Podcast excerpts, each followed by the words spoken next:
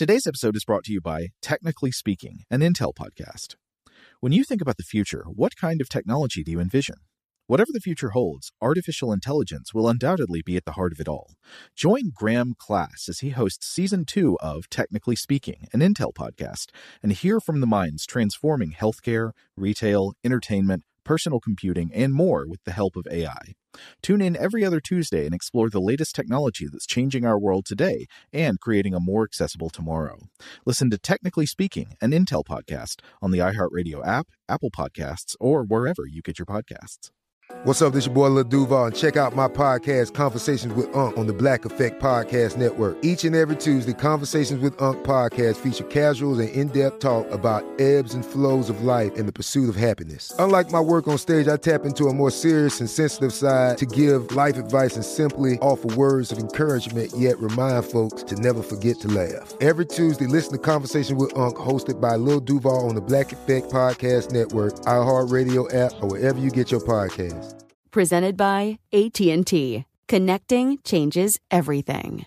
This episode is brought to you by Navy Federal Credit Union. At Navy Federal, it's been the mission to help the military community for over 90 years. And not just help them, but do everything to make sure they not only grow, but flourish. That's why Navy Federal Credit Union has all kinds of great savings and investment options like share certificates with sky high rates. So don't hesitate. Start growing your finances today with a variety of savings and investment options. Navy Federal Credit Union. Our members are the mission. Savings products insured by NCUA. Investment products are not insured, not obligations of Navy Federal and may lose value.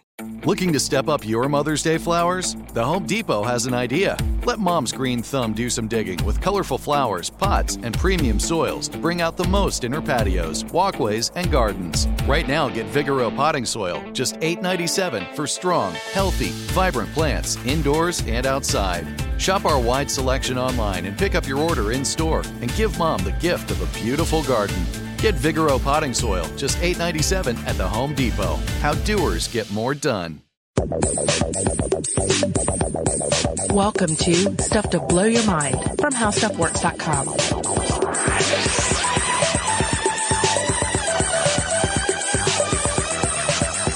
Hey, welcome to Stuff to Blow Your Mind. My name is Robert Lamb. And I'm Joe McCormick. And today, in the, I guess this will be the final installment of our totally unplanned run of foodstuffs and drink stuffs science podcasts. Yeah, we kind of had a, a post New Year's run of, of foodie topics. I think with some exorcism there in the middle, right? Yeah.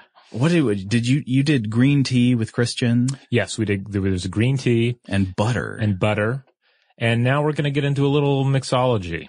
And, and, and we'll even come back to exorcism at one point, believe it or not. no way. Yeah, yeah, it, it comes up. It's important. When you're talking about cocktails, you're in, in, inevitably going to talk about exorcism. Wait, is that what they always meant by holy water?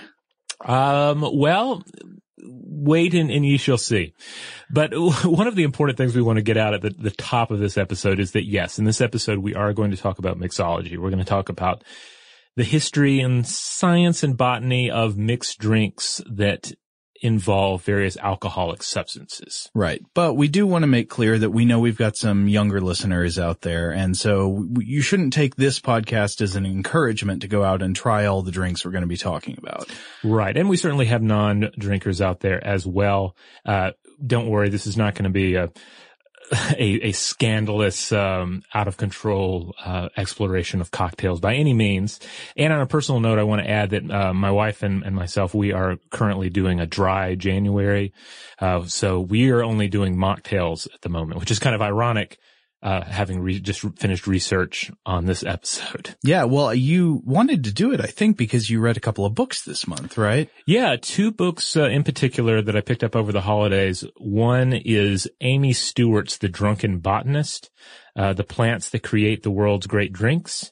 And this is a really wonderful book, very flippable, kind the kind of book you can bring to a bar or a nice dinner and look up the things you're ordering. It takes a, yeah, a botanist approach to all of the ingredients. Basically comes down to the fact that just about anything, well, pretty much anything in a drink, except for maybe bacon, if you if you go that route, it's going to have some sort of a botanical origin. Oh, Where do these things come from? Bacon has a botanical origin. Well, in a sense, yes, if you follow it back far enough. All of our drinks really have a solar origin. Just true, true. You can say that it's all yeah a gift of the sun. I really enjoyed this Amy Stewart book. I didn't have a chance. You you lent it to me yesterday, and I didn't have a chance to read the whole thing yet. But I just flipped through it, and as you say, it is very flippable. Mm-hmm. You can just drop to any page, and there's something interesting on it. It's sort of a mix between a science book and a recipe book, and I like yeah. that. Uh, and the other book that you lent me, which I, I got through some of, and I really, really enjoyed the writing style of the second guy is this book by David Wondrich. Yes. you say his name? Yeah, I believe so. Imbibe. Uh, he has a couple of books out related to mixed drinks. One is entirely about punches and uh, this one is really focused more in on on the cocktail, and it it has recipes in it as well, uh, but it is uh, more about the history and culture, uh, especially the origins, uh, the very American origins of the cocktail. And along those lines, I believe you had a quote that you wanted to read from David Wondrich's book, right? Yeah, I think this sets the tone uh, fabulously for a lot of what we're going to talk about here, and just for discussion of basically what a cocktail is. He writes. Anyone who has spent any time pondering the origins of the cocktail, be it for the months or years it takes to write a book or seconds it takes to internalize a dry martini, will agree that it's a quintessentially American contraption. How could it be anything but? It's quick, direct, and vigorous. It's flashy and a little bit vulgar. It induces an unreflective overconfidence. It's democratic, forcing the finest liquors to rub elbows with ingredients of far more humble stamp. It's profligate with natural resources. Think of the electricity generated to make ice that gets used for 10 seconds and discarded. In short, it rocks. but the cocktail is American. It's American in the same way as the hot dog, that is, the frankfurter, the hamburger, the hamburger steak, and the ice cream cone with its rolled gaufrette. As a nation, we have a knack for taking underperforming elements of other people's cultures, streamlining them, supercharging them, and then letting them rip. From nobody to superstar with a trail of sparks and a hell of a noise along the way, that's how the cocktail did it anyway. so yeah, that's, uh, that's from page 209 in his book. Uh, it, it's, it's full of just weird historical details, colorful characters, and more than a few classic cocktail recipes. So we'll keep referring back to it, but I, I highly recommend picking it up if you're a, a, cocktail fan or an American history fan. It's a great read. Yeah, you mentioned historical characters. Uh, one of the great colorful characters in this book is in the section I was reading. I think he's a central figure in the book is mm-hmm. Jerry Thomas. oh, yes. Legendary bartender who operated bars all over the place in uh, San Francisco during the gold rush boom and in New York who was this crazy flamboyant character, a man of what, what is it called? Uh, the sport, sporting fraternity? Yes. uh, which I think generally means lay, no good layabouts of yes. the, uh, of the 1800s and who loved to celebrate with these extravagant, uh, drinks that he was very good at making and he loved lavish uh, clothes and he loved diamonds and he loved big pieces of art. And there's a great story where somebody interviews him for a newspaper at some point and he's got a couple of pet rats scampering along on his shoulders or something. Yeah, he seems to have had a, a wonderful sense of showmanship, mm-hmm. uh, which is is ultimately such a huge part of, of cocktails and cocktail cultures. Like there's the, there's this, the pure mixology of what's going on. Mm-hmm. And then there's the, the, the, flash of creating something, creating an experience and selling it to the customer and maybe making a few things up, a few flourishes up to, uh, to, to grease the sale. Yeah. The, the mixed up cocktail, the, the product of any real endeavor of mixology is an event. It's not just something to be consumed. It's something to be admired. In many cases to watch the bartender making for you uh, it's a process and, yeah. and it's kind of a process in the same way that, uh, I don't know, uh, going to like one of those teppanyaki steakhouses is, right? Mm-hmm. Yeah, or setting at a sushi bar, for instance. Yeah, yeah yeah, you get to see the, uh, the, the magic of the food come together. I mean, in a sense, it's like you know, like making cocktails at your home or cooking at your home. There's this there's this experience, this this process. You're following instructions. Maybe you're improvising a little bit. You're going through an experience to get this thing. You're richer for the experience, and that plays a part in your enjoyment of it. Well, before we look at the science of some cocktails and and the alcohols in them, maybe we should look a little bit at the history of the cocktail. The what's what's the social relevance of this tradition of mixing different alcoholic beverages together to produce a newer, better, higher emergent form? Well, one of the core points that Wondrich makes is that the, the origins of the cocktail and cocktail culture are largely American. Mm-hmm. Now, certainly it's a culture that we lost and we had to rediscover and reclaim the realm of mixology from the, the tyranny of appletinis and an unimaginable, unimaginable tryst with vodka. This is a thing in, in the book I noticed. I, I didn't get to the part Mm-hmm. where he explains this, but he makes some snide comments about vodka. Well, uh, I, I think his main deal, Wondrich, is that you know he's very interested in the the origins of cocktail culture and this golden age of cocktail culture, and vodka really didn't you know make it splash until till after that point. Now, and that's not to say there aren't some wonderful vodka cocktails out there, but as, as we were discussing before the podcast, you said that you personally feel vodka is a little bit workhorse, right? Yeah, it's not, I mean, I, I don't know of any of my favorite cocktails that have vodka in them. It just seems like it's something that you mix with something vaguely sugary and it makes a drink that has alcohol in it. Yeah. Uh, I mean, maybe, I don't know. Uh, you, you can see James Bond ordering vodka martinis, but I just look at that and be like, why not just get a real martini? What's wrong with you? Um, well, another thing that came up when we were preparing for the episode is going along with your uh, your point about food culture and the preparation culture and how that enriches the social experience of enjoying the cocktail. I also personally feel experimenting with uh, with uh, uh, mocktails this month as I am that. A, a, a concoction without alcohol in it can go down a bit fast. You can be a little bit thirstier for it. Yeah. Whereas my, in my own experience, if it has a, a strong spirit in there, it, it forces you to take smaller drinks and it sort of uh, draws out the experience of enjoying the beverage. Yeah, like the relaxation brought on by a cocktail might not just be from the drug content, the alcohol content acting upon your brain, but it's also from the process of drinking because you're you're forced to slow down and relax and take your time for a moment. Yeah. Now, cocktail culture is also something that some might argue that the Japanese have elevated and perfected, as they've done with other Western properties. Uh, but it, but it all still, but it was all still one of America's first true art forms, uh, at least culinarily speaking. Right.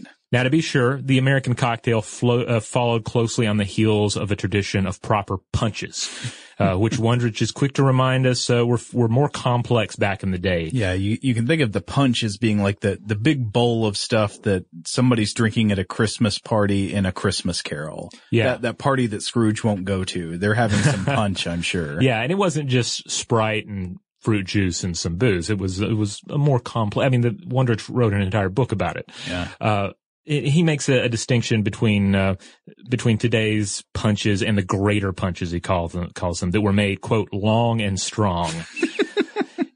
And so this style of mixology reigned from the 1670s to the 1850s, and then temperance in uh, the temperance move, movement in Europe put the brakes on punch a bit, uh, as did the busy approach to life in the Americas. So instead of you know going through the whole rigmarole of having this giant punch bowl with this this carefully balanced uh, concoction inside of it, punch by the glass became a thing, and this was sort of a precursor to the cocktail. Yeah, that sort of makes sense. I mean, punch, punch is for parties, as I was Right. saying. It's there to serve a lot of people in a limited time frame. Yeah. Why would you make make yourself a punch after work? Yeah, yeah. Or you go into a bar, it's just you. You know, may, maybe you're not, you don't have that much of a social situation going on. You want a, gla- a glass of punch? Why not? Why can it not be provided uh, by the glass? After this, you have what Wondrich calls the children of punch. So you have Collinses, daisies, fizzes, sours, cobblers, coolers, the swizzle, uh, the, the egg drinks, the various egg drinks where you have, uh, especially the, the, the white of the egg that's been frothed up. And before the cocktail, you had toddies, slings, juleps. So even the just a, trying to figure out what a proper cocktail is, that can be kind of hard to nail down. You'll find various historical tidbits and descriptions that entail cocktail-like concoctions. So, for instance, uh, Dickensian Londoners that drank what were known as purls. This was hot ale. So, hold on, that's purl with a U, not Yes. like an oyster's. Yeah, not like an oyster pearl, like P-U-R-L-S. And this would have been hot ale, gin, sugar, eggs, and nutmeg. Hmm. So, very close. Uh, Samuel Pepys re- recorded the, the drinking of a great many things, including purls, as well as gin and vermouth. So, as, as Wondrich points out, he was really close to having invented uh, martinis. Huh. Now, I, I do remember in the Diaries of Samuel Pepys an episode in which he drinks far too much alcohol and has to run outside and urinate in an alleyway somewhere. but I don't remember what he's drinking in this episode. I think it is beer, though. Okay, yeah, I, I, I might, I believe he was not opposed to just straight up beer as well. I certainly think of beer as the quintessential uh, English drink. Mm-hmm. Uh, I should also point out there are various stories about why we even call it a cocktail. Mm-hmm. Uh, one story I ran across is that it had to do, it was a horse analogy. So if you have an old, older horse and you're going to sell it off, you want to make it appear young and spirited. So you might give it something to perk it up, to cock its tail. Oh no! Yeah. Well, I, I mean, I, I don't know. I'm, I'm not, I'm not up on the details of how you would cock the tail. I'm not saying this is something, uh, intrusive. Well, no, I, I I've heard stories of this. Okay. Well, the, The, idea the stories are like r- rubbing ginger on its butt and Okay. stuff. Well, I guess the idea here then is that the cocktail would be the human equivalent of a little ginger on the butt, you know, to, to perk you up, to, to liven your spirits and, uh, and make you a little more presentable for a short period of time. Stuff to blow your mind does not advocate putting ginger on horses' butts. No, not at all.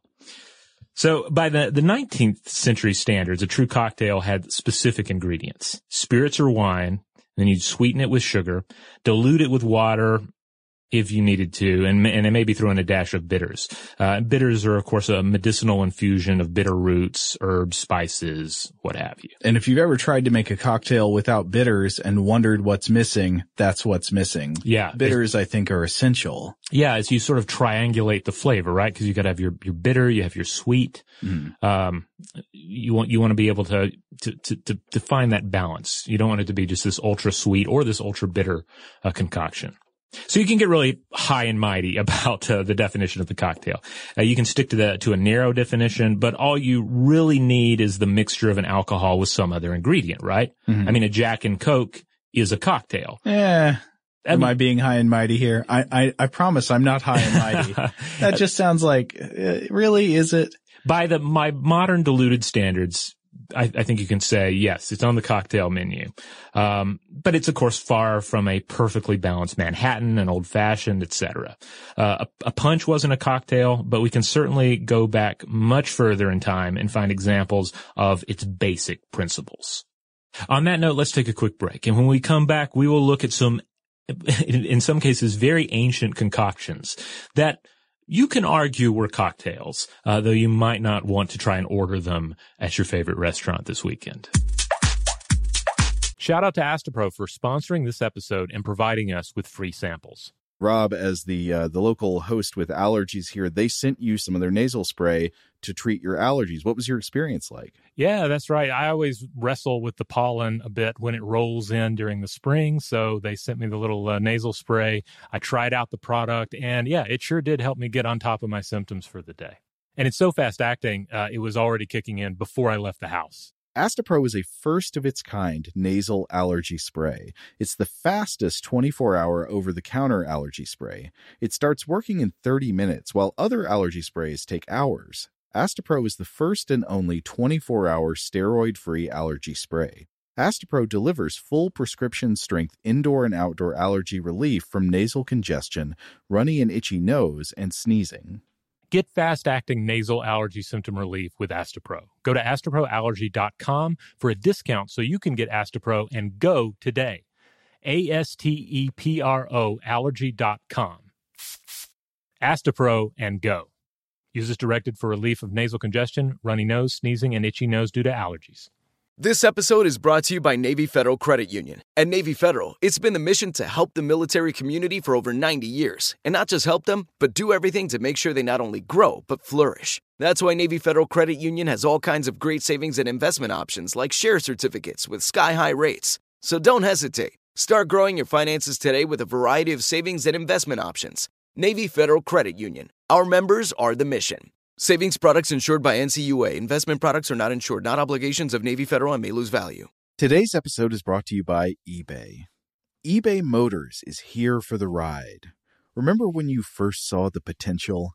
And then, through some elbow grease, fresh installs, and a whole lot of love, you transformed a 100,000 miles and a body full of rust into a drive that's all your own. Look to your left, look to your right. It's official. No one's got a ride like this. There's nothing else that sounds like, feels like, or looks like the set of wheels in your garage. With over 122 million parts, you can make sure your number one ride or die stays running smoothly so there's no limit to how far you can take it. Brake kits, turbochargers, engines, exhaust kits, roof racks, LED headlights, bumpers, whatever your baby needs, eBay Motors has it. And with eBay Guaranteed Fit, it's guaranteed to fit your ride the first time, every time, or your money back. Plus, at these prices, well, you're burning rubber, not cash. Keep your ride or die alive at ebaymotors.com. Eligible items only, exclusions apply. Snagajob is where America goes to hire, with the deepest talent pool in hourly hiring. With access to over 6 million active hourly workers, Snagajob is the all in one solution for hiring high quality employees who can cover all your needs. On demand, temp to hire, part time or full time. You name the position warehouse worker, retail associate, grocery store clerk, fitness trainer, baker, stylist, bellhop, podcast producer. Yeah, Snagajob's got a worker for that. With our easy to use platform, you're able to seamlessly post and fill available positions quickly with a dedicated customer support team to provide all the help you need along the way. Kind of nice knowing you have a talent pool like that in your own backyard, right? Snagajob is the partner you need to keep your business running smoothly. So visit snagajob.com or text snag to 242424 to talk to an expert. Snagajob.com, where America goes to hire. So looking at the origins of cocktails, I, I want to throw out an idea that I'm, I don't know, I've been mulling over. Okay. So I'm sort of sympathetic to the idea that cooking has multiple anthropological functions. Of course, there's the, the basic biological role of it in that it makes food safer to eat, Mhm. you know, killing foodborne bacteria and stuff like that. And it makes food easier to digest. It's externalizing some of the process of digestion. You can get more nutrition out of the food, but it might also, I think, kind of provide a psychological effect in that it sort of denatures or provides psychological distancing effects um, by putting a veneer of artificiality and civilization over the brute animal activity of gorging oneself on calories of plant matter and animal flesh in order to stay alive. It's almost like a, a way of putting death out of mind in the Uh-huh. process of eating. Okay. Ki- Kind of like how we, we distance ourselves from the reality of especially meat products. hmm Yeah, yeah. We like sometimes people are disturbed to see their meat being cut off of an animal carcass instead of just arriving in a wrapped container. Uh, some people don't even want to look at raw meat. They might buy pre-cooked meat or something like that. And I think that there's some of this same anthropological, uh, desire for distancing from our animal nature that, that's operating here. And again, this is, this is just my speculation. I'm not, this is not backed up by any hard science. Um, but I, I wonder if some of the same thing could be going on with the idea of mixing alcohols, hmm uh, the cocktail culture, or even going back to some of these things we're about to talk about, you know, the origins of mixing wine with various ingredients.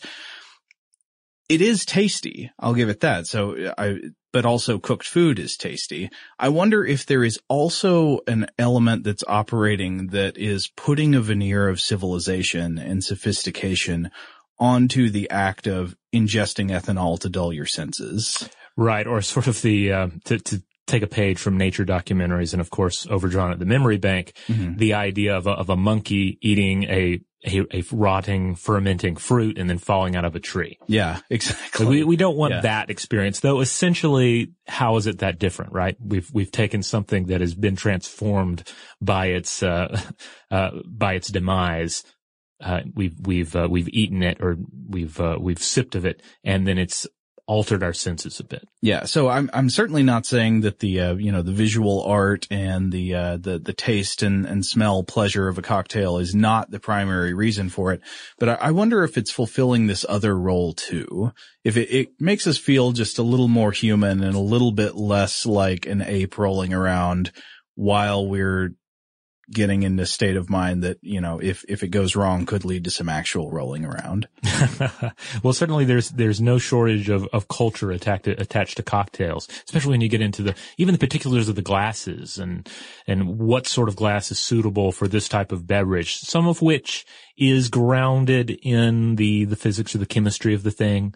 Uh, but more often than not, it's just pure cultural distinctions. Mhm. This type of glass, coupe glass or a Nick and Nora is more appropriate for this drink. Why? Just because it, it looks nice. Cause it is. Yeah. Yeah. That's how it's always been done. That's what your culture says. Yes. But anyway, l- let's go back through that culture. Let us retreat into the clouds of history and see if we can find the origins of the, this uh, process of mixing alcoholic beverages.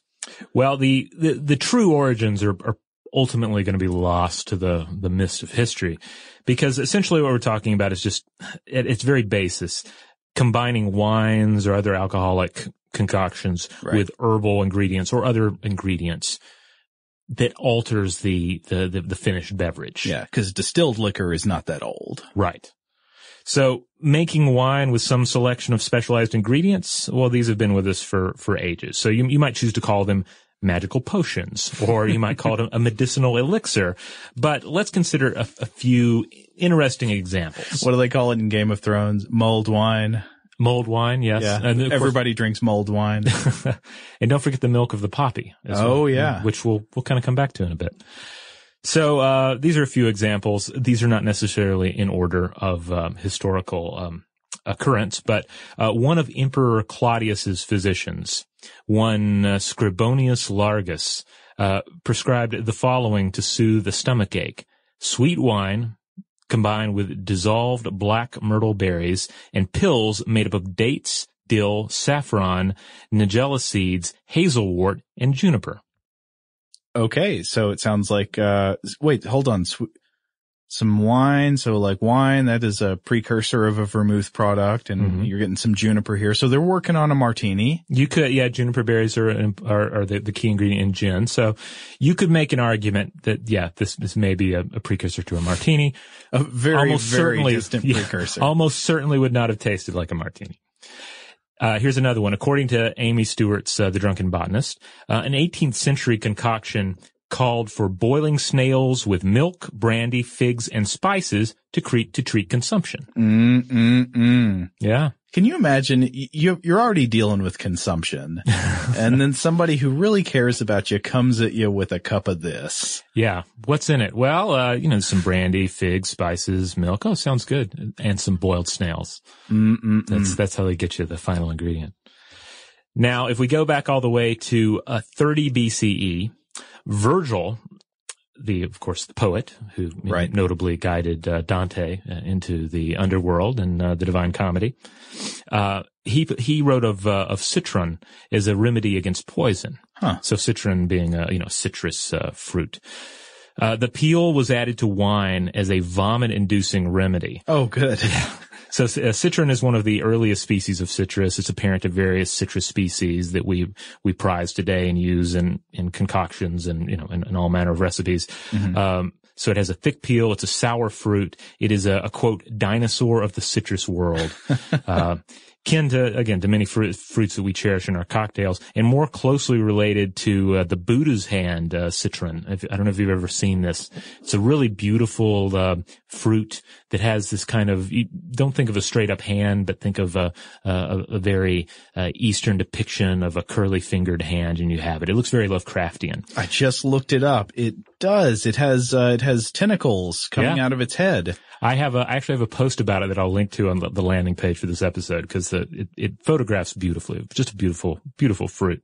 Now I can't, I, I can't recommend trying Virgil's uh, recipe here, but it is worth uh, noting that in Barbados they originally made citron water in the 18th century and may have used it to flavor vermouth. So there is some connection there to uh, more or less modern drink culture. All right. So a minute ago, we mentioned the juniper berry as one of the ingredients uh, prescribed for this this pill combined with sweet wine to soothe an upset stomach in ancient Rome. Uh, but uh, so juniper actually di- does, as we say, end up being the main ingredient in gin, right? Yeah, and its uh, medicinal use goes way back as well. It was used as early as 1266 by Belgian theologian Thomas van Kempenberg and he recommended boiling juniper berries in rainwater or wine uh, to treat stomach pain. Pain. Now, this it's important to note would not have tasted like gin, no matter what your what uh, you know bottom shelf variety of gin you might be thinking of. I'm sure that tasted better than a rainwater juniper concoction. Bad gin is a bad idea. Yes, uh, as I would, I would advise anyone who is turned off of gin to, you know, explore. There's some, there's some great gins out there. Uh, that uh, that aren't that don't taste of rainwater.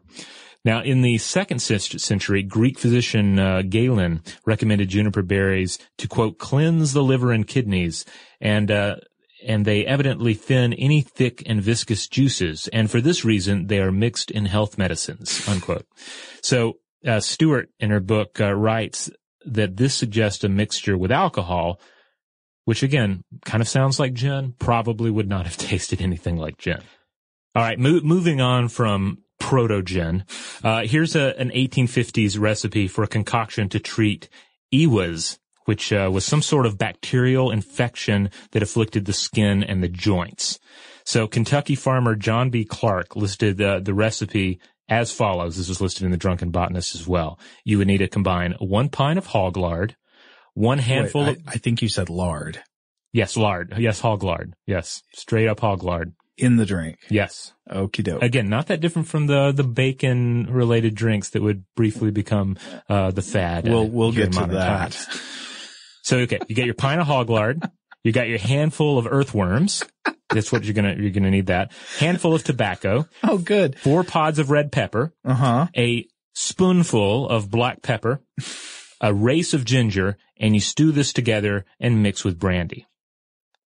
Well, that sounds dangerous on one hand, because if you're using tobacco in it, that sounds like you could uh, easily accidentally extract too much nicotine and, and poison yourself, right?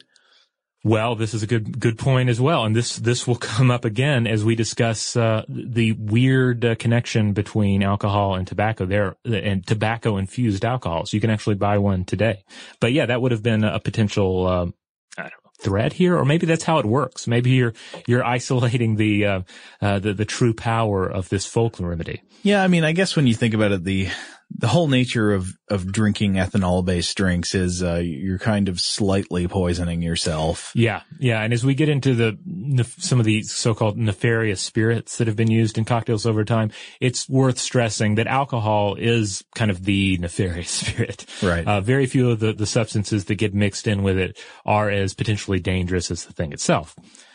Uh, finally, I want to m- mention this is a, a little little, far less of a cocktail, but certainly a mixture of, of spirits. Uh, if you look back uh, at uh, Homer's Odyssey, you find a mixture that is referred to as kykeon.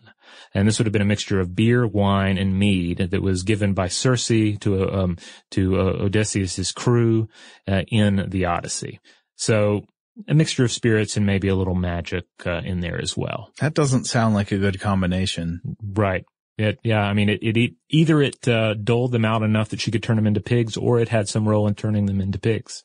Either way, not something you want out of your your your beverage. Bottom line, don't accept drinks from a witch. Right. Yeah, never accept a drink from a witch. I think we should all we should all know that by that point. Been fooled too many times. All right, so let's get into these nefarious spirits. Uh, touching uh, t- touching down once again on tobacco. So tobacco liqueur. What's the history here? Well, we don't know for certain on this, but Amy Stewart points out that people that the the people of Colombia, Venezuela, and Brazil had a long-standing practice of soaking tobacco leaves in honey. And since honey can, of course, be fermented into mead, and such drinks, such mead type drinks were known in South America, it's possible, but unproven, that some manner of nicotine mead may have emerged. So Nicomede. Nicomede, I guess. Yeah. So it would have uh, a, your your alcohol and nicotine buzz combined into a single experience. No need to drink and smoke. You just have one concoction. That is, yeah. But let's leave the ambiguous world of con- conjecture and consider actual, verified, and perfectly legal tobacco liqueurs. The best known of these is uh, Perique Liqueur de Tabac. So this is a French tobacco liqueur and pretty much the tobacco liqueur. I, I gotta say, I'm surprised too. I would not have expected anybody was actually making tobacco booze. Yeah, or that it was like a, a refined thing and not some sort of weird gimmicky. Right. Somebody's dangerous backyard concoction. Right. The, the, the distillers here at the Combier facility, uh, they claim that it has no nicotine in it though. And uh, this is apparently quite likely since the high boiling point of nicotine is like 475 degrees Fahrenheit, meaning that it probably doesn't rise through the still during the distillation process. That's interesting. So that makes it seem like, uh, given that fact, it's actually safer to have a tobacco-based liquor or liqueur than it would be to do what we were talking about earlier and like soak tobacco leaves in a wine that you're drinking or something where the, right. the essence could come out into the liquid. Whereas in a still, it, you're saying it would not evaporate correctly. Right. And that's something she points out there is that especially in this age of mix, mixological enthusiasm mm-hmm. and often, uh, home, uh, bitter making projects that you, some, some might make a cigar bitters, for instance, at their house. But if you don't know what you're doing, uh, you might accidentally create this uh, supercharged nicotine concoction and you could create a cocktail with an inappropriate dose of nicotine in it. That sounds like a very bad night. now, I, now some of you are probably wondering, well, what does that actual tobacco liqueur taste like? Well, Stewart describes it as, quote, sweet, aromatic, and decidedly different, and that it, quote, tastes the way sweet, damp pipe tobacco smells. Huh. So, I, I know that smell, but I can't imagine that taste. Yeah. Yeah. So that's one. If anyone out there has any experience with this one and has a, uh, a more detailed explanation or additional thoughts on its uh, particular, uh, uh, uh bouquet, then let us know. Okay. So that's nicotine. Right. Uh, but how about, how about cocaine? How about uh, uh, coca wines and tonics? Moving up the ladder of stimulants. Yeah. this uh, so so this is uh, another so South when, American. Well, hold on. Situation. When do we get to Four Loco then? Four Loco. What is in Four Loco? I'm not familiar with this one. Oh, I just made a Four Loco joke, and I don't really know. I believe it is a, or at least was a combined uh, alcoholic beverage and energy drink. Yeah. Oh, wrapped this is into the one. one. Yes. I, I think it might not be anymore or something. I don't know. I've never had a Four Loco. I'm not advocating it. Okay. Well, I mean, of course, there are other drinks out there that combine alcohol and, and coffee. So, or the the much dreaded uh, vodka and Red Bull, which uh, David Wondrich does not cover in his book. But uh, really, but it didn't make it into didn't make history. it in. Yeah, it's not refined enough. Go figure. But uh, but as far as uh, the the history of coca leaves, uh, the, the the prime ingredient in cocaine and alcohol, uh, this this gets really interesting. So Peruvians made use of uh, the coca plant leaves as early as 3000 BCE. So they would chew the leaves for energy. It provided mild stimulus and it would also help against altitude sickness. Hmm. Uh, it could be uh, brewed in teas as well. Now, did we mention the uh, the idea that this was employed by the the runners in the kingdom of the Incans, the runners who would uh, carry the uh, the the knot messages across the high altitude That's uh, right. roads? I believe we did. Yeah, yeah, that would have uh, been an, an example of, of, usage there, where you just needed a little more boost or a little a little uh, better ability to uh, to really go at it in the uh, in, in the higher altitudes. They would have turned to the coca leaf. Now, when the Europeans came in, they figured out how to extract the cocaine alkaloid, and it was used as a pain reliever, an antiseptic, digestive, and various other medical uses. In fact, in the U.S., it remains a Schedule II narcotic. That means it has, uh, quote, currently accepted medical use in treatment in the United States or currently accepted medical use with severe restrictions. Always I did not know mind. that. What, what, what use is cocaine today in the medical community? I mean, uh, well, I mean, basically, it comes down to some of the properties it was originally used for, um, huh. you know, such as, uh, you know, alleviating pain. If, if, anyone's ever seen the wonderful, I believe, a Cinemax show, The Knick, they do a wonderful job of exploring the use of cocaine medically at the time, uh, pre-anesthesia. You know, you could, you could inject cocaine and, uh, and, and get the, the desired result for surgery. Huh. Yeah. Wow. But it, it is an interesting reality to, to remind oneself that while marijuana is a Schedule One narcotic, uh, cocaine is a Schedule Two. Of course, Today, cocaine continues to pal around with alcohol and illicit recreational usages, but it also made its way into coca leaf wines and tonics. So there was a French Vin Mariani. A, this was a tonic, and it was patented in patented in 1863 by French chemist Angelo Mariani. And he also offered a coca wine called Vin Tonique Mariani, which was a combo of Bordeaux wine and coca leaves. Now, none of that goes on, at least legally today, but coca flavoring is still used, and you can order yourself some de-cocainized coca tea right off of Amazon, and it's actually pretty good. It's, it's, You've had it? I've, I've had it, yeah. Huh. Yeah, they've, they've, they've leached all of the, the cocaine out of it, so it's a perfectly, perfectly legal, perfectly reasonable, uh, thing to have. I don't know if you should have it before a drug test for employment or anything, but, uh, it, certainly interesting. Well, one thing that occurs to me is if Coca-Cola originally was flavored with coca, wasn't it? With yeah. some kind of coca product. Uh, I believe it's not anymore, right? well, they, they have the whole secret recipe thing, right? Yeah. And, and certainly coca can be de-cocainized, so. Oh, so it could be de-cocainized. So, so, mm-hmm. but you could think just flavor wise, perhaps if you're mixing Coca-Cola with some kind of alcoholic beverage, you may be to some very, uh, tamed extent simulating this kind of mixture. Right. And there's apparently a liqueur called Agwa. Uh, sold in the U.S. and European markets, and it's marketed as quote a premium herbal liqueur made from Bolivian coca leaves and an infusion of 36 herbs and botanicals. So in this case, we would be talking, uh, uh, you know, the the cocaine has been removed from it as well, and you're just getting the flavor profile of the leaf, and of course, this the the the excitement of ooh, it's uh, it's it's cocaine liqueur. Well, yeah, there you go. I mean, as we talked about, it's not just the taste. It, there's an event going on. Right. It's the showmanship. Now, uh, from there, let's move on to another Schedule II narcotic with a similar timeline of traditional use, medicinal use, uh, refinement, and then outright abuse. We're talking, of course, about opium. Oh, okay. So o- opium cocktails, huh? Yeah. Uh, well, it, you know, this is this is something I didn't realize. I guess I knew this, but I never really put one and two together. But the seeds of the opium plant, poppy seeds, they're, they're sold legally, uh, since they're used in baked goods. Right. I, I remember the old Seinfeld bit about Elaine having poppy seed muffins and then flunking a drug test, but I somehow didn't put, put it together that it was actually the same plant. I kind of, without thinking about it, assumed that it was just, you know, something that's closely related to it and would trigger a, you know, a false positive. Now, I imagine this does not mean that we have to worry about eating poppy seed muffins because they're going to have opioid effects on us. No, no, yeah, not at all. Continue to eat your, your, your, your poppy seed muffins. Now, Stewart uh, points out that the earliest possible description of an opium infused cocktail of sorts is again Homer's Odyssey. Uh, the elixir uh, Nepenthe that Helen of Troy drank to alleviate her sorrows. It was mixed, quote, with an herb that banishes all care, sorrow, and ill humor. And this, of course, may have referred to opium. Or if you're a fan of uh, Game of Thrones, I think this milk might be the milk poppy. the poppy. Yeah, there you go.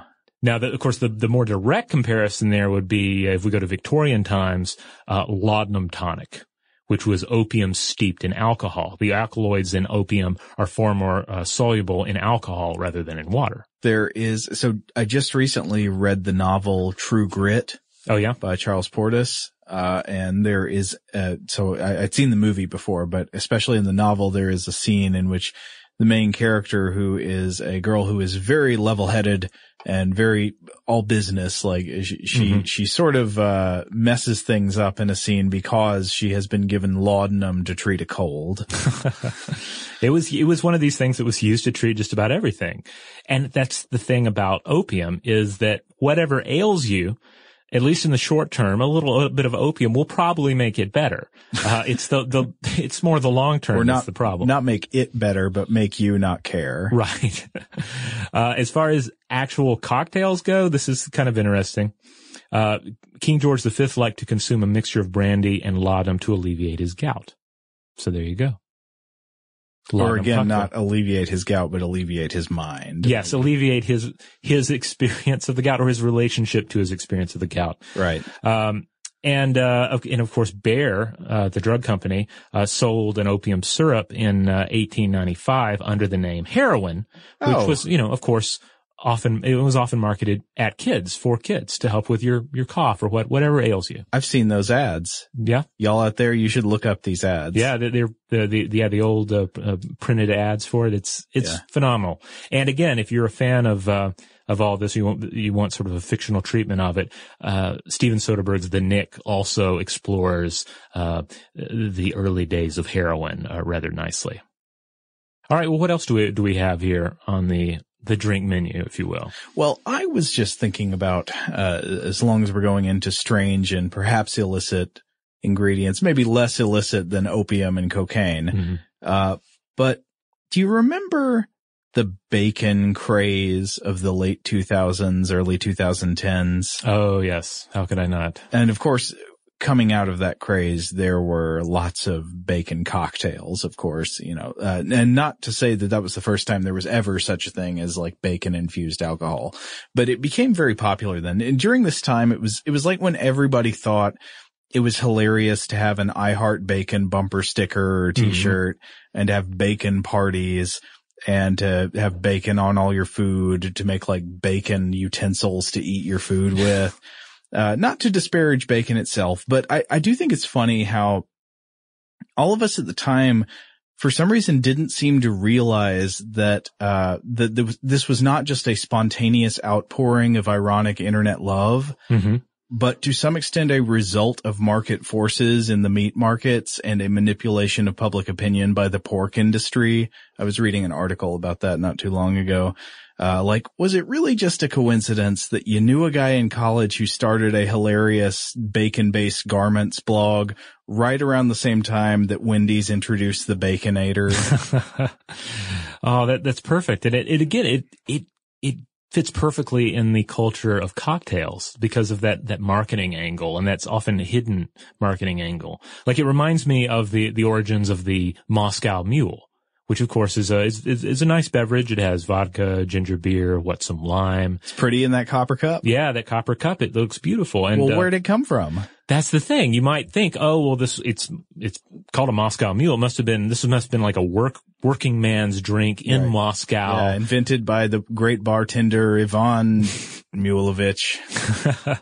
no, it, you, you might think it might be something cool like that, but as it turns out, it just goes back to a vodka distributor who knew somebody, I think it was a girlfriend who had all these copper mugs that, that she needed to sell. So just put one and two together and the Moscow Mule was born. It was delicious, but the whole story, the fictional creation story behind it just uh, had no basis in fact. That is incredibly deflating. uh, well, you know, you, you drink half of one and then you feel better about it. Well, anyway, w- you definitely remember though how this did happen, or it was around 2010. Yeah. I think that this was really peaking. That there was, uh, you know, and a little bit after the years after that, where suddenly these recipes for bacon infused bourbon and stuff Mhm. like that were just taking over the menus everywhere, and everybody thought it was great to give somebody bacon old fashioned syrup or something like that Yeah. for Christmas. And I think I still see drinks of this nature on the menu every now and then. Sometimes it's like a bacon, like the, um, uh, the, the glass is rimmed not in salt, but some sort of like bacon based, not, not straight up bacon bits, but some, the, the fancier version of bacon bits. I think uh the barbecue place here in town, Fox Brothers Barbecue Mhm. in Atlanta, they have a Bloody Mary that's got a bunch of bacon in it. As if Bloody Marys were not already pretty salty. um, I, I can't, I can't match anything that is quite as meat centric as a bacon cocktail, but uh, carnivorous plants have occasionally made their way into cocktails. So you have a plant by the name of uh, uh, we we call sundew. Oh And yeah, this- we talked about the sundew in our uh, episode on carnivorous plants. Yeah, so you might remember it. It catches insects with the sticky nectar and digests them with its enzymes. And it was once popular in a cordial known as Rosolio. And uh, r- today, Rosolio entails uh, various liqueurs made from fruits and spices steeped in alcohol. But sundew was once a prime ingredient, and you were advised to pick the dead insects out of the fruit first. No way. Yeah. No way. You're Now- making that up. No, I'm not making it up. The dead insects in your drink. No, no, you would take it out before you made the drink. Oh, I see. Yeah.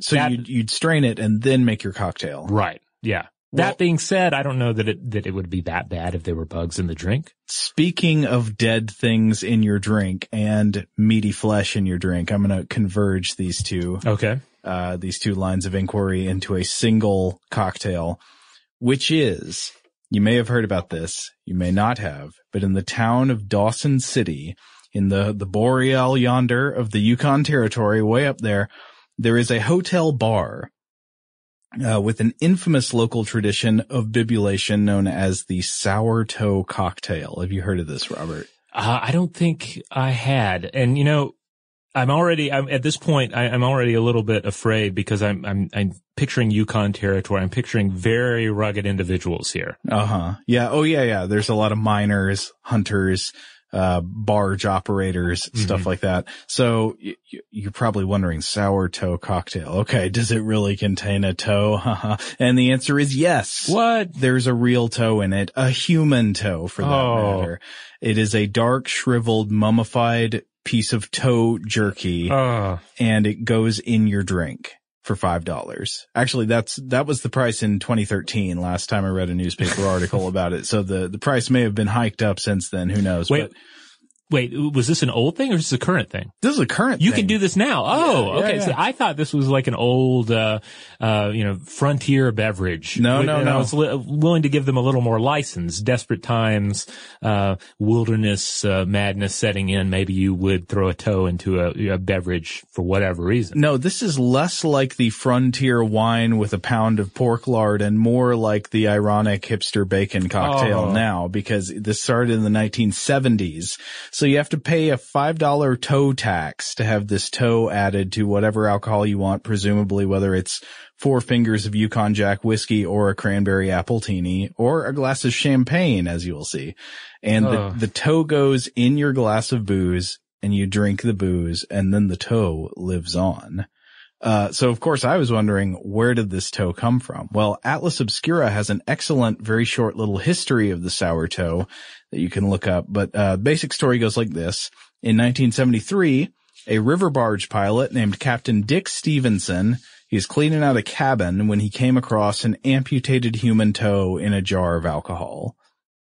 Okay, which is an appropriate place to keep it, to preserve it, I guess. Right. So supposedly the toe had belonged to a miner named Louis Liken, whose toe became frostbitten sometime in the 1920s up in the Yukon, and he had to get it amputated and decided to preserve it in this jar of alcohol. Okay. So after Stevenson found the toe in the jar in 1973, he got this amazing idea to head down to the local saloon and start dropping it into people's drinks. Oh. And those who could bear to drink the booze with the toe knocking around in the glass became the original members of the Sour Toe Cocktail Club uh, which now more than 40 years later has more than 50,000 members. Oh. So if you go up to the Yukon territory and you go to this bar and you order the toe, you, you get a drink, pay the toe tax and get the toe in your drink and you drink it, they will give you a certificate of membership that you are now in the Sour Toe Club.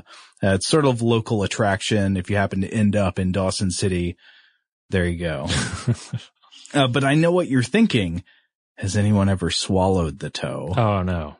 Several times, oh. more than oh. once. So the first time was supposedly in July 1980 when a miner named Gary Younger had been working on his 13th glass of quote sour toe champagne. Oh, 13. According to the Sour Toe Cocktail Club account, this guy's chair tipped over backwards and he accidentally swallowed the toe. Now, I'm not sure if I buy this story because how do you accidentally swallow something as big as a toe from a champagne glass? I don't know, but yeah, because oh, he's presumably oh, drinking it out of a you know, the, the, traditional champagne flute, right? Yeah. So, or I don't know, maybe in the Yukon you get your champagne in a tin cup. I don't know. of course, thirteen glasses in, who knows what was going on? Right? Probably, yeah, probably not in total command of his faculties. So, uh, this wasn't the only time somebody swallowed the toe toes keep disappearing, so new ones have to be supplied. Oh. And, uh, so over the years, years, a few more toes were donated by people who had to have amputations due to frostbite, diabetes, and a so-called quote, inoperable corn. Oh. And, this drink keeps getting less and less appetizing. Uh-huh. Um, and one donation was apparently an anonymous donation that was later stolen from the bar. And uh, in probably the most famous toe origin story, one arrived at the bar in a jar of alcohol with a note that said, quote, don't wear open toe sandals while mowing the lawn. Oh. Yeah. Well, it's one way to live for your toe to live on, right? After it's, it's left your body. Yeah. Uh, but so more recently, the Toronto Star reports that in 2013, a man known only as quote, Josh from New Orleans paid the toe tax to have the toe deposited in his glass of whiskey. And at the time there was a $500 fee for accidentally swallowing the toe. And Josh from New Orleans just popped the toe in his mouth and down it went. Oh, And he immediately paid the $500 fee in cash and walked out of the bar. oh man. And last, last tidbit about this. Apparently when you order the toe, the bartender recites a magical incantation to steel you for your journey of death and alcohol. And it goes, you can drink it fast, you can drink it slow, but your lips must touch the toe. Oh, I can see this is really getting to you, Robert. Do you have a mummified toe thing? I I don't know. It just seems, it, well, I mean, it seems rather unnecessary. uh, but it, just not particularly appetizing, I guess. I don't know. I'm just imagining this shriveled, mummified toe just knocking against your lips as you're trying to down it. Kind of like a, like a, like a, like a, just a, any kind of a garnish in a drink that you're not ready to consume, except it's the, it's the worst possible maraschino cherry. I, I have no evidence that they actually did this, but my idea is they should use it in place of an ice cube. So they should freeze it so it's always cold. And then when it gets plopped into your glass. Mm-hmm. Oh God, I just assumed it was frozen. I would, I would hope it would be frozen. I don't know. I've seen uh, pictures of it and it looks like it's room temperature, but I, Oh, it's hard to even tell. It's, Oh. well, it's like stored in salt, I think. I've seen pictures of it in a jar of salt, I guess to keep it desiccated and mummified. Huh. I would love to, to see or hear anyone, uh, describe how it affects the flavor profile. If it does at all, it could just be pure psychology of the thing. Uh, which is kind of ironic because ultimately, like, which is worse for your body?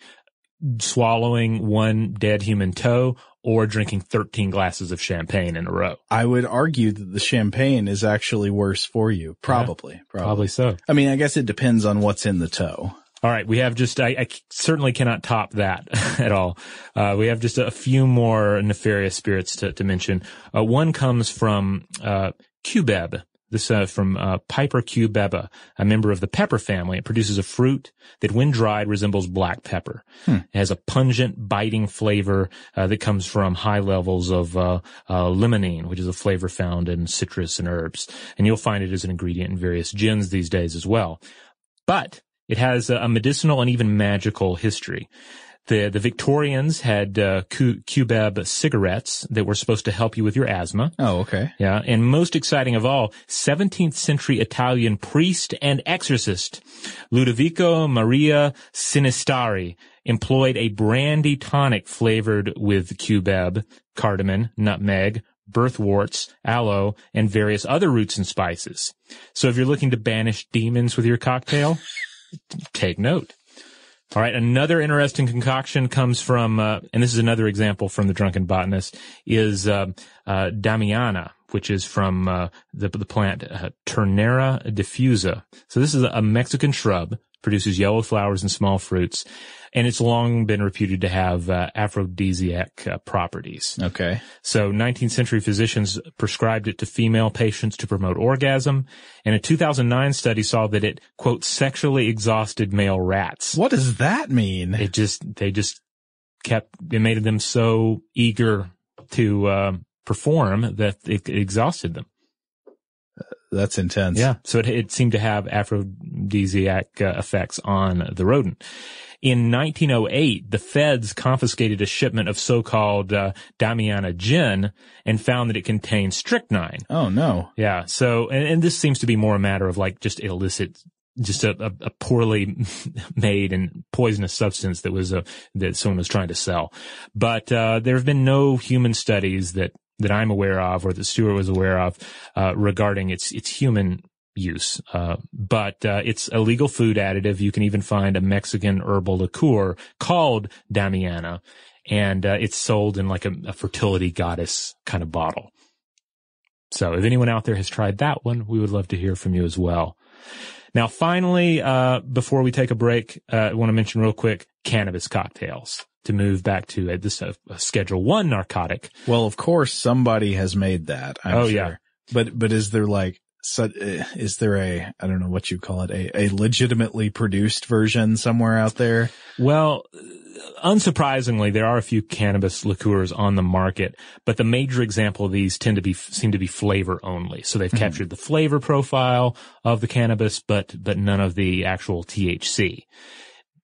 Part of this probably is that in, in terms of making a THC laden cocktail, it's super easy to to do. Uh, so all you have to do is make a, a simple syrup from cannabis, cannabis simple syrup. Heat activates the THC, kind of in the same way that people use THC butter to make brownies. Really, this is the kind of thing you, you can find recipes for wherever you find your marijuana related recipes. Uh, and the syrup enables you to create a whole host of, of drinks. Uh, for instance, I found a recipe for a Malibu, Malibu mule, which is, I think essentially, you know, a, a Moscow mule except using the syrup. Huh. And you'll, and also specialty shops, uh, especially in California and Colorado, uh, they often sell THC lemonades or juices. So there you go. If you, if you desire that and it's a, a legally permitted avenue for you, then, uh, the means are out there. I wonder what it's like to work at one of the companies that produces these products. I don't know. You, you mean just in like THC laden products or just the, I, I, I don't know. I wonder if you reach a point where you feel like you've, you've, you've reached peak creativity for, for marijuana based food products. Like at what point do you realize, oh, I just, I just created a recipe for THC lasagna and now I feel a little hollow inside. Well, I mean, I wonder, so if at some point, uh, cannabis becomes widely legal Mhm. you know, or just regulated in the same way that tobacco products are now or Mhm. something like that. Eventually, does the appeal of this kind of stuff go away? Is this basically all just like novelty celebration and Kinda like the bacon. yeah, where this is recently legalized and that you wouldn't have maybe much more in the realm of cannabis inspired drinks, uh, you know, a hundred years down the road than you have now this one tobacco liqueur made by, what was it, some company in France. Yeah. Well, it, it, it comes down to the, the fact, right, that, uh, if something is illegal, if it's prohibited, that just makes it all the more alluring. And sometimes you find yourself, uh, uh, craving a particular substance purely because it is forbidden. Like it just enhances its mythology. Well, speaking of the forbidden, I thought that we could not do an episode about, uh, the, these strange scientific avenues in drink making, mixology, cocktails, and liquor without taking a look at the Green Fairy. Ah, so yes. we should take a break. And when we come back, we will talk about absinthe. This episode is brought to you by Navy Federal Credit Union. At Navy Federal, it's been the mission to help the military community for over 90 years. And not just help them, but do everything to make sure they not only grow, but flourish. That's why Navy Federal Credit Union has all kinds of great savings and investment options like share certificates with sky high rates. So don't hesitate. Start growing your finances today with a variety of savings and investment options. Navy Federal Credit Union. Our members are the mission. Savings products insured by NCUA. Investment products are not insured, not obligations of Navy Federal and may lose value. Today's episode is brought to you by eBay. eBay Motors is here for the ride. Remember when you first saw the potential? And then, through some elbow grease, fresh installs, and a whole lot of love, you transformed a 100,000 miles and a body full of rust into a drive that's all your own. Look to your left, look to your right. It's official. No one's got a ride like this. There's nothing else that sounds like, feels like, or looks like the set of wheels in your garage. With over 122 million parts, you can make sure your number one ride or die stays running smoothly so there's no limit to how far you can take it. Brake kits, turbochargers, engines, exhaust kits, roof racks, LED headlights, bumpers, whatever your baby needs, eBay Motors has it. And with eBay Guaranteed Fit, it's guaranteed to fit your ride the first time, every time, or your money back. Plus, at these prices, well, you're burning rubber, not cash. Keep your ride or die alive at ebaymotors.com. Eligible items only, exclusions apply. Snagajob is where America goes to hire, with the deepest talent pool in hourly hiring. With access to over 6 million active hourly workers, Snagajob is the all in one solution for hiring high quality employees who can cover all your needs.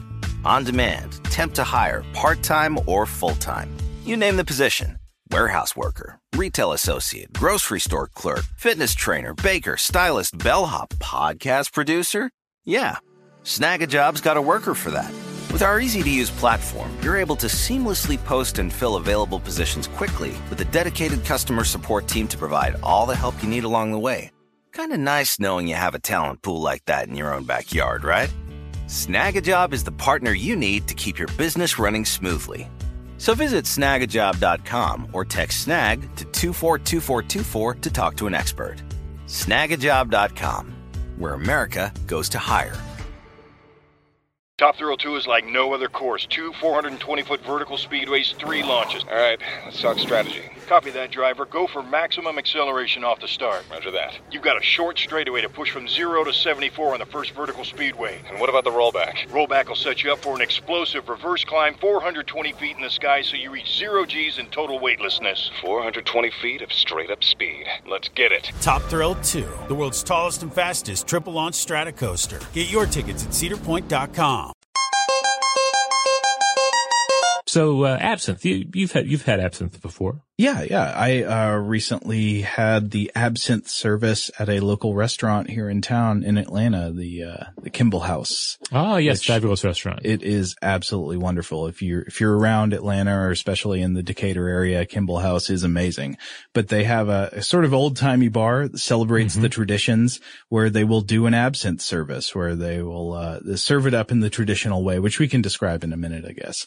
But uh, I, I would say maybe more than any other liquor absinthe is a drink that is totally surrounded in myth. Oh, like, yes. I, I remember when I was in college, I was once at a party where some guys were talking about a time a friend of theirs who'd been in the military had brought a bottle of absinthe back from overseas. And this was at a time when absinthe was still banned in the United mm-hmm. States.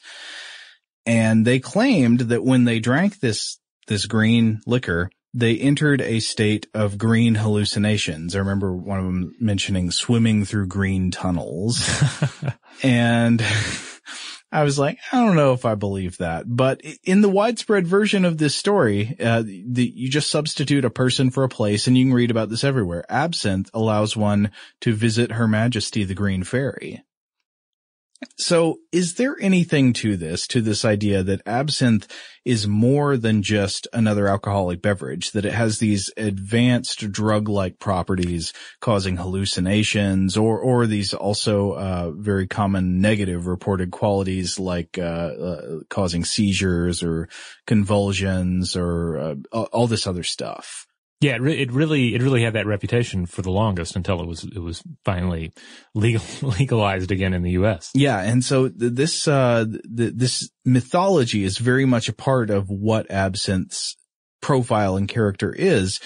But, uh, we should take a look at the, the science behind it. So, so what is absinthe? Well, absinthe is a distilled liquor, usually a very strong one, mm-hmm. made by combining alcohol with wormwood, and that's a type of plant, uh, green anise, fennel, like Florence fennel, and other herbs and flowers like hyssop and lemon balm.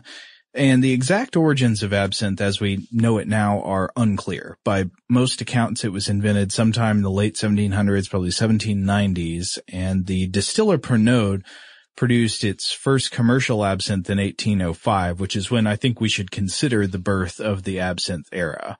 But, uh, let's take a look at those ingredients. So wormwood, that is an interesting name. Yes, it brings to mind uh, the Book of Revelation, right? It makes me think.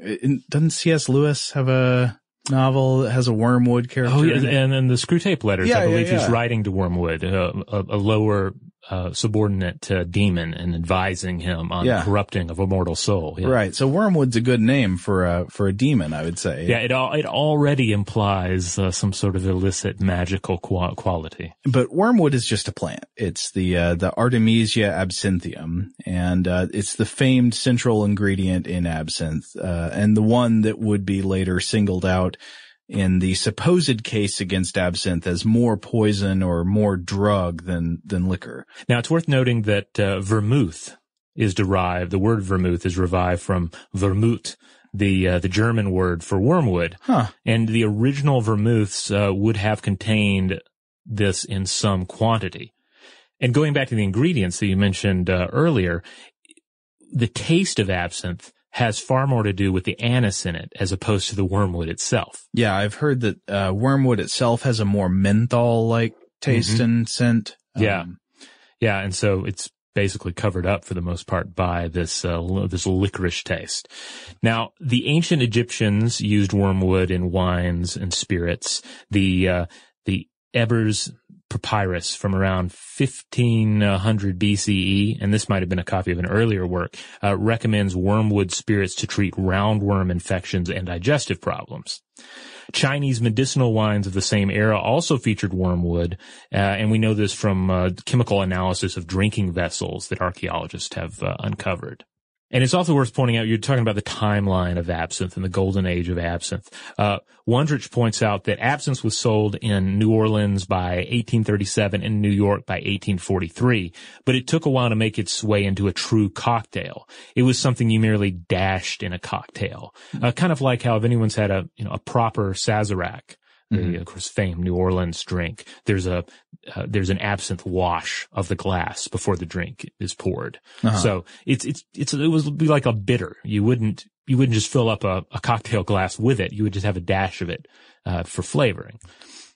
Right. Now, while it wasn't the central ingredient in a lot of cocktails, uh, there was, of course, a ton of just straight drinking of absinthe. Right, right. Mixed with uh, water and sugar in the traditional preparation. Yeah. Now, Wondrich, he says that by 1870, though, that's when you saw absinthe cocktails as a thing. So the uh, the absinthe frappe, which was uh, absinthe shaken with a lot of ice and then strained into a glass.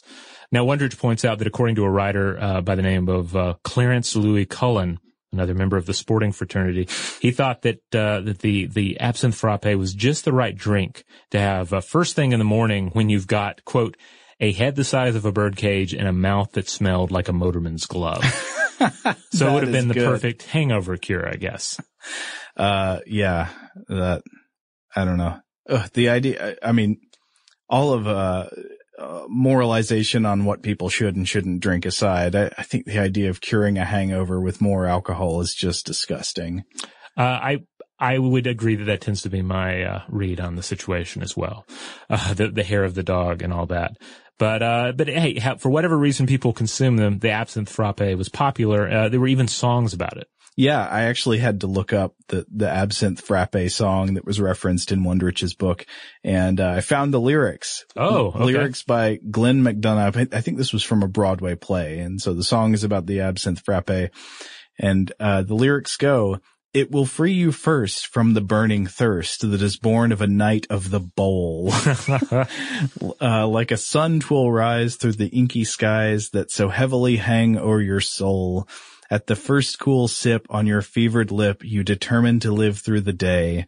Life's again worthwhile as with a dawning smile you imbibe your absinthe frappe. Oh, nice. I think that's given a little too much credit to the, to the drink. I, I think so. That feels a little bit a little bit like marketing. Yeah, but anyway, so yeah, so you said absinthe was being adopted in the United States. It, absinthe drinking was very popular, especially in France in the Mhm. 19th century. It became very fashionable in Europe, especially France and Switzerland. Uh, famous artists and intellectuals were notorious absinthe drinkers. For example, French poets like Baudelaire and Rimbaud, uh, Verlaine in an 1860 pamphlet by Henri Balesta called Absinthe et Absintheurs. Uh, he calls these types of people, quote, the brilliant young men on the boulevard who were the absinthe drinkers. You know, these were the people who were out there making absinthe cool. And it was also reportedly popular with Oscar Wilde and continental artists like Van Gogh. Did I say, I've always my whole life said Van Gogh and now I'm retraining to say Van Gogh. Oh, is that the preferred pronunciation? Is it? days? I thought I, I thought I heard you say it that way one time. no, maybe I coughed a little bit. I thought it was Van Gogh. I, I've been saying Van Gogh. I, I grew up saying Van Gogh. Huh. We have to let you know we just looked it up and it's, and it's, the internet says it's Vincent Van Gogh. Okay. Well, I think I might just stick to Van Gogh for simplicity's sake. Okay. Well, according to Amy Stewart in The Drunken Botanist, Well, I thought this was really interesting. One explanation for the explosion of popularity of absinthe in Europe in the 19th century can actually be traced to a plant parasite. Hmm. Anytime there's a good parasite story, we got to do it on Oh, Stuff yeah. to Blow Your Mind. So it is the phylloxera pest or Daktulosphaira vitifoliae. And so none other than Thomas Jefferson, Huh. that Thomas Jefferson, not some other Thomas Jefferson, had tried to cultivate both Native American and imported European grape varieties for making wine within the United States, and neither of them worked. The vineyards were just no good. And the, the reason for this, Stewart says, is that the American varieties failed because they just don't make good wine. And the European varieties failed because, unlike the sturdy, resistant American grapevines, the delicate European grapevines were susceptible to attacks from a tiny insect, much like the aphid that was only found in the Americas. And this is phylloxera. Hmm. And unfortunately, before anybody knew about this, the Americans had made gifts of Native American grapevines and sent them to France. And much like a deadly spider hiding in a bag of bananas, the phylloxera pest was thusly imported to Europe and they laid waste to a vast new landscape of maladapted grapes. And as a result, the French winemaking industry was severely damaged and, and production was limited throughout the 19th century. Well, so Frenchmen were deprived of their wine. Right. And this, this mattered because wine was seen by them as a, as like a, you know, a drink of rectitude. Mhm. It's a family drink. It's Right. a moral drink. It's an upstanding and civilized drink. These other drinks like absinthe, eh, maybe not so much. But anyway, Stewart claims that it's because of this severe shortage of wine due to the parasite infestation that absinthe became the drink of choice in cafes in France in the 19th century, feeding this surge in absinthe consumption that culminated in the late 1800s and early 1900s. So the idea here is that this kind of forced the birth of absinthe culture because you, people had to embrace it to a certain degree and then kind of stuck with it. Right. But absinthe, like I said, was not viewed as this, uh, you know, family values kind of drink like wine was. Okay. And so there were plenty of people spreading a message of fear and suspicion about the green Titania. And I want to read one quote because I think it's amazing from a New York Times article about absinthe. They had an absinthe scare piece running in December 1880. New York Times. Yeah. So here it goes, quote, a French physician of eminence has recently declared that it is 10 times more pernicious than ordinary intemperance, meaning ordinary alcohol, and that it very seldom happens that the habit once fixed can be unloosed. Hmm. The same authority says that the increase of insanity is largely due to absinthe. I didn't even know there was an increase in insanity around 1880. Uh, but continuing, it exercises a deadly fascination, the source of which scientists have vainly tried to discover, although they have no trouble ascertaining its terrible effects. Its immoderate use speedily acts on the entire nervous system in general, and the brain in particular, in which it induces organic changes with accompanying derangement of all the mental powers. The habitual drinker becomes at first dull, languid, is soon completely brutalized, and then goes raving mad. he is at last wholly or partially paralyzed unless, as often happens, disordered liver and stomach brings a quicker end. Was this your experience at Kimball House? Uh, No. Okay. Uh, though I, though to be fair, I, I am not a frequenter of absinthe cafes, and I guess this is referring to chronic use. These would be the absinthe fiends. Which I would admit chronic use of absinthe, you know, drinking a lot of absinthe regularly probably does produce some very bad effects in people, but maybe it's not the absinthe. Uh, maybe it's not the absinthe in particular. Uh, we, we can look at the details of this. So fear of this condition called, quote, absinthism, believed to be separate from and worse than regular alcoholism spread throughout these temperance minded circles in Europe. And at the time, there also seemed to be scientific evidence backing this up. For example, the work of the French physician Valentin Magnan. Uh, according to one 2009 review of Magnan's work, he found that this alcohol soluble component that existed in wormwood did cause a lot of bad things, including lapses of consciousness, myoclonic jerks, and tonic-clonic convulsions in animals. So what was that component? Well, it was the natural plant essence found in wormwood known as thujone. More on that compound in a bit. Uh, but in addition, looking at what caused this anti-absinthe attitude, there were the so-called absinthe murders. Now there are multiple versions of this story reporting slightly different details, and the one I'm gonna I'm going to use comes from an article in Distillations magazine, which is published by the Chemical Heritage Foundation. But uh, according to this version, in in August 1905, in the village of Commugny, Switzerland, a French-born laborer named Jean Lanfray was getting ready for a day of hard work at a local vineyard, and around daybreak he had a couple of shots of absinthe before heading off to work. But Lanfray wasn't done. He was just getting started. At lunch, he had six glasses of wine. Then he had another glass of wine before heading home. On the way home, he snagged a black coffee with brandy. Okay. Then when he got home, he had another liter of wine. then Lanfray got into an argument with his with his wife, and tragically, he became enraged and he shot her with a rifle, and then he shot his two daughters. Now, it's a horrible crime. It gets- very the- sad. The tale gets significantly less funny right there at the end. Right. But the lesson a lot of people apparently took away from it was that absinthe. that must have messed him up. Obviously, if you're like me, you'll, you'll regard this as a kind of absurd conclusion. Like it seems like there is at least one other major factor at play, Mm-hmm. maybe alcohol. Um, but so these forces combined, like the research on the effects of absinthe done by people like Magnan and the, these stories of these crimes, there were some other crimes I think that were attributed to absinthe. There was some kind of axe or hatchet murder, I think, that was referred to as an absinthe murder. And it, they combined into this whirlwind of anti-absinthe public sentiment that eventually led to the banning of absinthe in the United States and much of Europe starting around 1915 and that lasted for nearly a century. So what is all the fuss about? Like what, what's actually going on in absinthe and in the wormwood plant?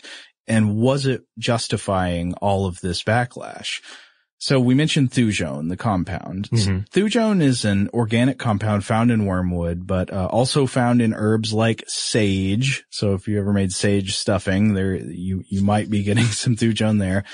Uh, and the modern scientific consensus affirms that it can be toxic at large doses, primarily acting as a convulsant and also being associated with kidney failure. So it can cause convulsions. Uh, and this might be related to the fact that it was, you know, accused of being a cause of epilepsy. At great enough concentrations, it could also lead to death. There are a couple isomers. There's alpha thujone and beta thujone, uh, with the alpha isomer being the more toxic of the two. And the primary method of action in the body is it attacks the nervous system by inhibiting the activation of GABA receptors. But is thujone really to blame for the so-called effects of absinthism and all of these mythological uh, accusations that absinthe could cause hallucinations and other stuff like that? Yeah, I think the mythology of it is worth keeping in mind at all times. Kind of getting back to the whole marketing of the cocktail. Right. Like, to what extent does, I mean, you're already drinking, but then if there's this mystical quality involved, does it give you license to engage in maybe a little more, um, uh, inappropriate behavior than normal. Right. Uh, there's there's a quote that uh, I, I'd run across before that I always got a kick out of from Ernest Hemingway. He said, "Got tight last night on absinthe and did knife tricks. Great success shooting the knife into the piano. The woodworms are so bad and eat hell out of all furniture, and you can always claim the woodworms did it. Oh, there you go. You can always claim the woodworms did it. You can always say, "Hey, it's the wormwood. It's the it's the absinthe." That's responsible. I think tight is a euphemism that we should bring back for, for drunkenness. Yeah, I, I think so too. I, I can I can just easily imagine the, the the violent tightness of the the absinthe drinker's psyche. I remember tight also being the, the drunkenness euphemism, uh, used in some classic memo. I remember reading about Winston Churchill where Oh, like yeah. His, uh, his generals in World War II or something were talking about how Winston was quite tight last night when he was giving us our strategy. So myths aside, modern research shows that wormwood, you know, isn't really quite that bad. So yes, thujone can be a dangerous compound at high levels. It can cause seizure and death at high doses. But there's actually very little of it in absinthe and other liqueurs. Most of the tales of absinthe fueled madness probably come from the fact there's just a high alcohol content in absinthe as compared to other um, other other alcohols out there. It was traditionally bottled at 70 to 80 percent ABV, so that's twice as alcoholic as your common gin. So you the the scare piece in New York Times, I think it said that it was 10 times as dangerous as normal alcohol. Mm-hmm. Now you can without quibbling on how you, you, you factor the numbers here, I think you could say it's at least twice as dangerous as normal alcohol because it's twice as strong as most alcohols that would have been uh, up there on the bar for your perusal. Uh, but then again, the traditional preparation of al- of absinthe, as served in the French cafes, was to dilute it. That's right. And Okay. so, if you're diluting it, I wouldn't even say it goes uh, uh, goes as far as the alcohol concentration, and it would uh, would lead you to believe because so the traditional pro- uh, production Mhm. is you get this glass. It's got specially shaped glass back to these special glasses and making an event out of it. It's got this kind of bulge in the bottom and your absinthe goes down in the bulge at the bottom and then you put a slotted spoon on the top of the glass with a sugar cube on it. And then they would dribble cold, ice cold water over the sugar cube and the spoon into the drink. And when the water hit the drink, it would do this very interesting thing where the clear green absinthe would suddenly froth up and become this, uh, the, it's often described as a pale green, milky type, uh, appearance. And I, I've seen it do that. It does quite look like that. Like a cloud uh, merging in the depths of a crystal ball. Yeah, it's referred to as the louche and it's very interesting because, uh, because you're like, wow, what's going on there? Chemically, what's going on is that the, uh, the water is, uh, is breaking up the, this, the way that the oils from the plants are held in suspension in the liquor. And when the water enters it, it creates this emulsion, essentially like, you know, you'd create an emulsion if you're making a vinaigrette in a salad dressing or something like that. The oils in the water get emulsified and so it, it clouds up and becomes rather beautiful it's kind of nice. It's this production, but it also does lead to the fact that you're diluting the drink with water, bringing it down probably closer to or even lower than the level of if you were drinking, drinking a straight liquor of some other kind. Hmm. And and I believe in this space, it's been years since I had straight up absinthe in this scenario. Uh, it was at a place in New Orleans called Pravda. I don't know if it's still around, but it was a like a Soviet theme, Like the word for truth? Yeah, like, like the and also like the the Soviet uh, publication. Wow. know. And uh, they did the the whole ceremony. As I recall, they also had a version that involved fire. Uh, like a small amount of fire, nothing flashy, no blue blazers here. But, uh, if, if of course fire is involved, you have the potential to burn off some of the alcohol as well, which would thus, uh, make its, uh, alcoholic punch a little less. Yeah, but anyway, so uh, you've had absinthe in, in this case. I've had absinthe. It seems to be clear that modern absinthe is, you know, n- not any more dangerous than any other alcoholic drink with all of the things that we should understand about the dangers Right. of regular alcoholic drinks. Um, but there, there, it doesn't ha- carry this special drug-like or poison-like property. So what was going on with all those experiments in the late 1800s showing absinthe to be a poisonous horror? Uh, well, recently uh, people have gone back and reviewed this research and generally the problem appears to be that they were testing the effects of not absinthe itself, but of ridiculously high concentrations of thujone in the form of a- extracts and pure wormwood essence oil, essential oils. Uh, and so uh, the thing we know about doses is the dose makes the poison, right. Right. Pretty much all of the food and drink we consume on a regular basis contains compounds that can be toxic in extremely large doses. So the question is, if you go out and get a bottle of absinthe, does it actually contain enough thujone to hurt you? Well, if you're getting it from a reputable distiller, the answer is no. Uh, so modern absinthe really doesn't have enough thujone uh, to cause any of the effects in absinthe drinkers. Concentrations are small enough, the alcohol content is high enough that you would encounter toxicity due to alcohol way before you would ingest enough thujone to hurt you. But there's another question. What about the pre-ban absinthe? Because maybe what's going on is that absinthe is safer now and safety standards were much lower back then. Well, there's actually been research on this as well. So in 2008, there was a paper published by uh, Dirk Lachenmeier and et al. Uh, called Co- a chemical composition of vintage pre-ban absinthe with special reference to thujone, fenchone, pinocamphone, menthol, copper, and antimony concentration. So this is looking at old, old bottles of absinthe from before the absinthe ban to say, okay, did they have something really poisonous going on in them? It looked at 13 samples of vintage absinthe bottles, uh, dating back to before 1915 and they were analyzed for toxicity, including naturally occurring herbal essences like thujone, uh, all the ones I mentioned before, and then menthol, higher alcohols, copper, and antimony. And then they used uh, gas chromatography and mass spectrometry analysis to reveal that, quote, the total thujone content of pre-ban absinthe was found to range between about 0.5 and about 48.3 milligrams per liter of absinthe with an average concentration of about 25 milligrams per liter and a median concentration of 33 milligrams per liter. How much is that? Turns out not that much. This shows that vintage absinthe from the pre-ban era is pretty much comparable to post-ban and modern commercial absinthe in terms of toxic content. Uh, and they concluded, quote, all things considered, Nothing besides ethanol was found in the absinthe that was able to explain the syndrome absinthism. And I think that's a, that's a good note to end on the absinthe discussion with because from my perspective, I think the reasonable conclusion is that absinthism was in fact alcoholism by another name. Rebranded alcoholism, if you will.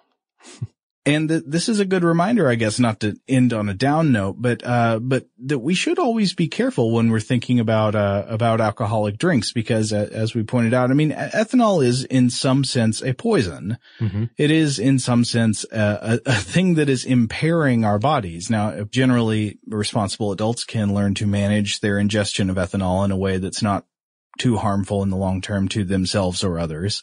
But it's it's something we have to be careful with. It's a it's a dragon in a cage.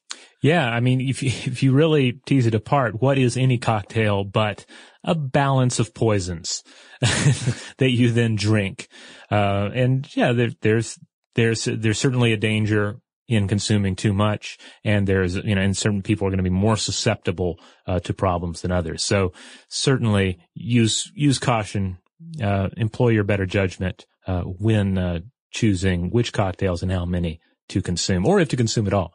And again, to come back to mocktails, I will say there are some fabulous mocktail uh, recipes out there. Oh yeah. So for our listeners who are underage or who are teetotalers, Robert, what, what's a great mocktail for that you would recommend? Okay. There was a, a recent New York Times article that came out, uh, because when they're not, uh, when they're not uh, uh, uh, shaming absinthe. In previous times, they're putting out uh, mocktail articles in our modern uh, times. Uh, but there's a mocktail article that came out recently, and they included a recipe for something called a Mumbai Mule, which you can serve in the copper uh, containers if you like, but it's a wonderful concoction that has, uh, I believe it was coconut cream or coconut milk, uh, a few different spices, uh, some citrus, and it has all the complexities. Because I guess one of the things that you instantly think, all right, well, if you take the the the, the liquor and the liqueurs out of a cocktail, what are you left with but some juices? Well, this drink, uh, I think, is a nice answer to that because you get this this balance of different uh, of flavor notes uh, in the ingredients without actually uh, having to engage alcohol. So look around. You know, there are some definitely some lesser mocktails out there, but uh, but there are some very finely crafted concoctions that don't involve alcohol, but do give you this appreciation for the process and and and also an appreciation for just the the rich flavor profile. Though my one criticism is that they too they do tend to go down a bit fast without the alcohol in them. Yeah, I don't know if I told you this. When I was a kid, I was a big fan of Virgin Bloody Marys. Oh yeah, a Bloody Mary with no alcohol in it. Uh, though it wasn't even, I wasn't even preparing what would be recognized by a bartender as a proper Bloody Mary mix. What I was drinking was like a can of V8 with a lot of Tabasco sauce and celery salt in it. Well, it's kind of like the the Rob Roys and the Shirley Temples. Yeah. Like I remember going out to dinner and it, and my dad got a cocktail and and and I got to get a Rob Roy. And you know that's just what it's it's it's not the most finely balanced of a of a mocktail. It's just uh, like what ginger ale and uh and, and in my experience like the bad maraschino cherries, not the real maraschino cherries. um, maraschino cherries, by the way, a fabulous story just about those. And I believe that shows up in the Drunken Botanist. So another reason to, to pick up that book. Well, if we ever come back to doing more episodes on food and drink, maybe we should explore cherry science. Oh yeah, there's so much. I mean, we've touched on cherry science a little bit in our uh, our most recent Dangerous Foods episode. Oh yeah, don't grind up those pits. Yeah, because uh, that would be that would make for a pretty nefarious cocktail uh, right there. Okay, so hey, if you want to explore some of the links we talked about here, check out the landing page for this episode at stufftoblowyourmind.com. That's where you'll find podcasts, videos, blog posts, links out to our various social media accounts such as Facebook, Twitter, Tumblr, Instagram. Who knows what they'll be in the future? We'll probably be on those too. We will probably have to. And if you want to get in touch with us, as always, you can email us at blowthemind at howstuffworks.com.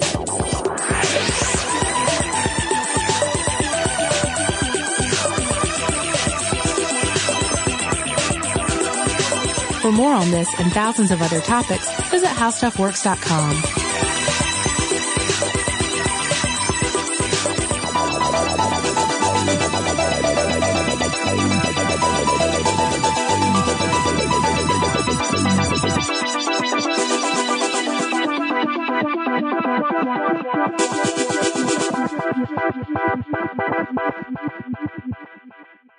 Rev up your thrills this summer at Cedar Point on the all new Top Thrill 2. Drive the sky on the world's tallest and fastest triple launch vertical speedway. And now, for a limited time, get more Cedar Point fun for less with our limited time bundle for just $49.99. Get admission, parking, and all day drinks for one low price. But you better hurry because this bundle won't last long. Save now at cedarpoint.com. Open a limited time 11 month certificate at Kemba Financial Credit Union. At 5.25% APY, it's more than triple the national average, plus, it's a safe and secure way to grow your money. Visit your local branch or kemba.org slash CD for details. Offer expires May 31st, 2024. APY equals annual percentage yield. Restrictions apply. $500 minimum and $250,000 maximum deposit. Advantage status required. Comparison based on bank rate average. Federally insured by NCUA. Today's episode is brought to you by Visible. The future of wireless is here, and it's transparent. Switch to Visible, the wireless company that makes wireless visible. Get a one line plan with unlimited 5G data powered by Verizon, just $25 a month, every month, taxes and fees included. No hidden fees, no surprises, no, really. What are you waiting for? Get with the times and switch to Visible at visible.com. Monthly rate on the Visible plan for data management practices and additional terms, visit visible.com. Xumo Play is your destination for endless entertainment. With a diverse lineup of 350 plus live channels, movies, and full TV series, you'll easily find something to watch right away. And the best part? It's all free. Love music? Get lost in the 90s with iHeart 90s, dance away with hip hop beats, and more on the iHeartRadio music channels. No logins, no signups, no accounts, no hassle. So what are you waiting for? Start streaming at play.xumo.com or download from the app and Google Play stores today. All you can stream with Xumo Play.